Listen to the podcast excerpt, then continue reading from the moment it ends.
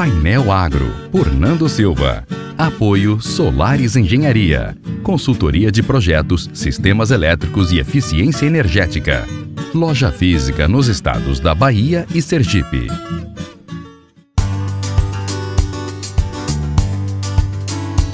Conforme citado no capítulo anterior, a reutilização de restos de alimentos pode ser uma alternativa importante, não apenas para promover sustentabilidade. O uso de alimentos descartados por restaurantes e urina de animais podem ser usados na transformação de um composto gasoso conhecido como biogás. Na prática, todos os dejetos orgânicos são despejados em um reservatório onde sofrem um processo de decomposição natural por microorganismos anaeróbicos, conhecidos por serem bactérias que crescem e se desenvolvem em ambientes sem a presença de oxigênio. A transformação libera o gás metano que é transportado por mangueiras que podem facilmente substituir os botijões de cozinha e as fontes para geração de eletricidade. Os reservatórios criados para a inclusão de dejetos são conhecidos como biodigestores, o qual são compostos por entrada e saída Aquilo que não é mais aproveitado pelos microorganismos são eliminados para seu reuso em forma de adubos para plantações. O gás metano e o dióxido de carbono produzidos por meio da decomposição dos resíduos é tóxico e prejudicial ao meio ambiente, especialmente quando lançado na atmosfera por outro lado, se mostra relevante quando retido em biodigestores implantados em sítios ou fazendas. Painel Agro, por Nando Silva. Apoio Solares Engenharia. Consultoria de projetos, sistemas elétricos e eficiência energética. Loja física nos estados da Bahia e Sergipe.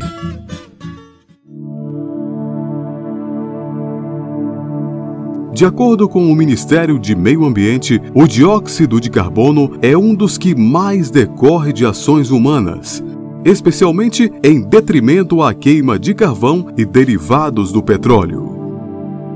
Mas o metano é mais letal ainda, já que significa um poder de aquecimento do planeta maior em 21 vezes.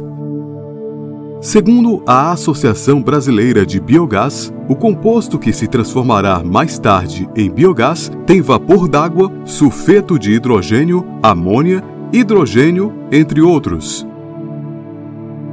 No entanto, as maiores parcelas são de metano, variando de 50 a 75%, enquanto o dióxido de carbono representa 25 a 50% do volume total.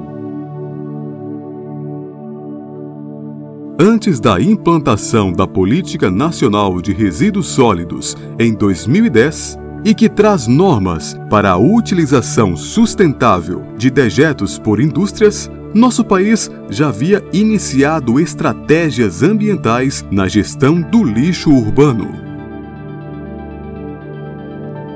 São Paulo impulsionou a implantação de usinas termoelétricas quando iniciou a instalação do aterro sanitário Bandeirantes em 2003. São João, também na capital paulista, e o aterro sanitário em Barueri vieram na sequência. Segundo a ANEEL, a primeira foi considerada a maior usina de biogás do planeta, com 20 megawatts enquanto a segunda representou 24,6 megawatts, ou 24 milhões e 600 mil watts. No Nordeste, Salvador é a pioneira por implantar a primeira usina termoelétrica de biogás por meio de aterro sanitário da região nordestina, conhecida como Termoverde Salvador SA. Tem como objetivo desenvolver o bem-estar para a cidade e região metropolitana de maneira a agregar valor, respeitando o meio ambiente e seu desenvolvimento natural.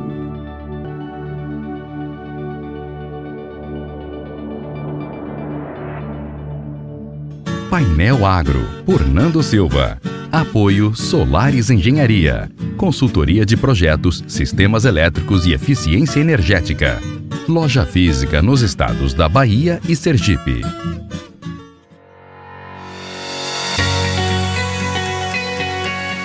No episódio de hoje, você descobriu um pouco sobre o que é o biogás, sua composição e importância para um mundo mais sustentável.